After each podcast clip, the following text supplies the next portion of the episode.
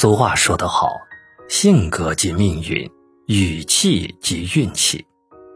一个人的性格命运都体现在嘴上，说话反映出性格，语气透露了内心。人这一生运气好坏都藏在你的语气里。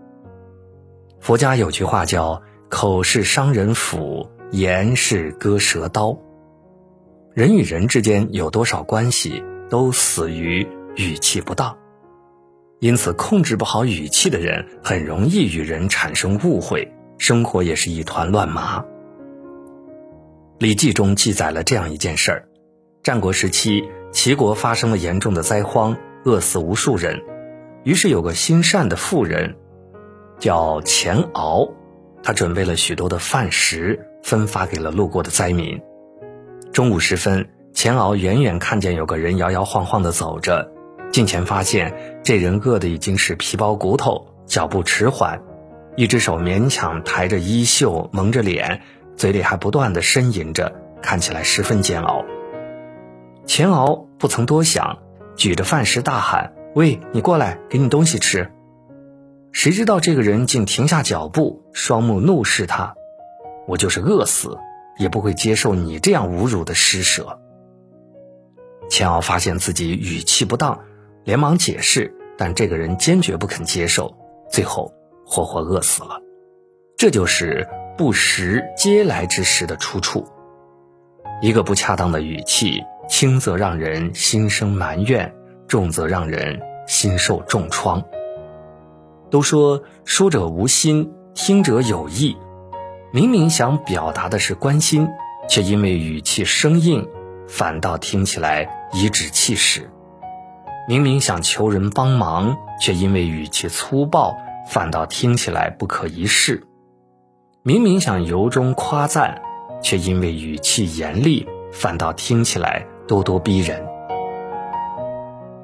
人和人之间的误解往往不是因为词穷，而是因为词不达意。语气不同，结果呢，往往是大有不同。佛经有云：出言当称意，意名与相关，锐意离贪嗔，柔和调适中。说话语气要柔和。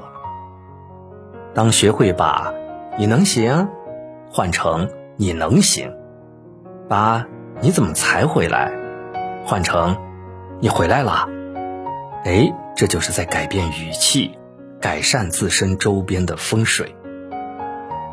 做人学会把质问改成感叹，肯定多过反问，才是在好好说话。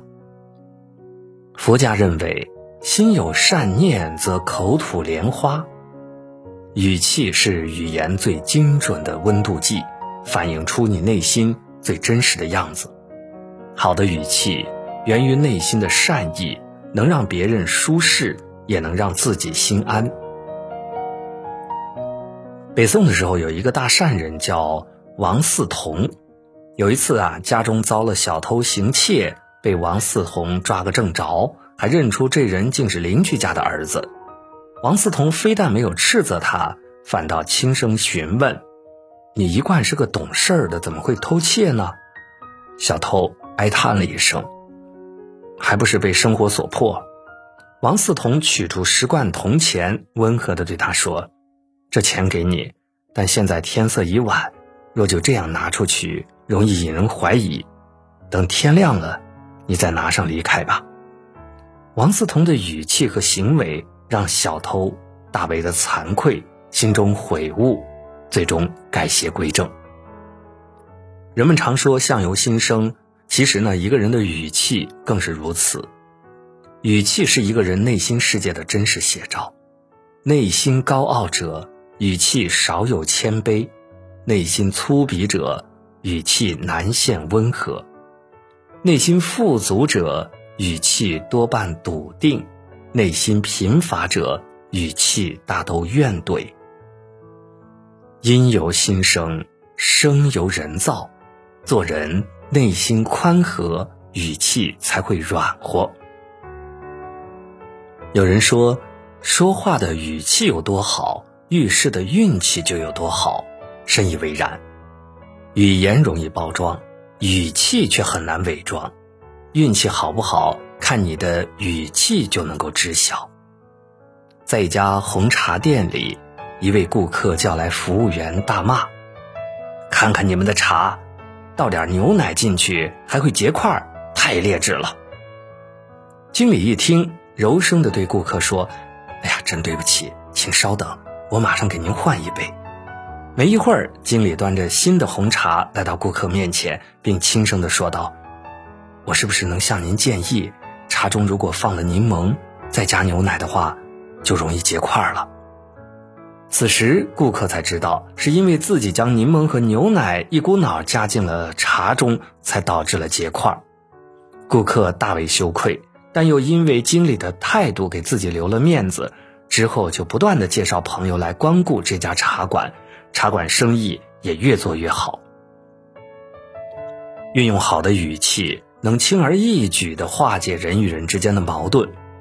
人们常说物过刚则易折，语气太强硬，容易让人心生反感，也会让自己身陷囹圄，命运不济。佛陀说话时，言辞柔软，悦可众心。一个语气柔软的人，可令众生心生欢喜；一个语气温和亲切的人，具有强大的感染力，能感召贵人，吸来好运。语气柔和一点，缓和一点，真诚一点，好运自然就更靠近你一点。古语有云：一言足伤天地之和，一事足折终身之福。语气虽然细微，但却拥有直击人心的力量，能影响人一生的运气。把话说好，收获最大的其实是我们自己。语气好的人，运气一定不会太差。希望生活当中，我们都能够好好说话，用温和的语气，迎来自己的好运。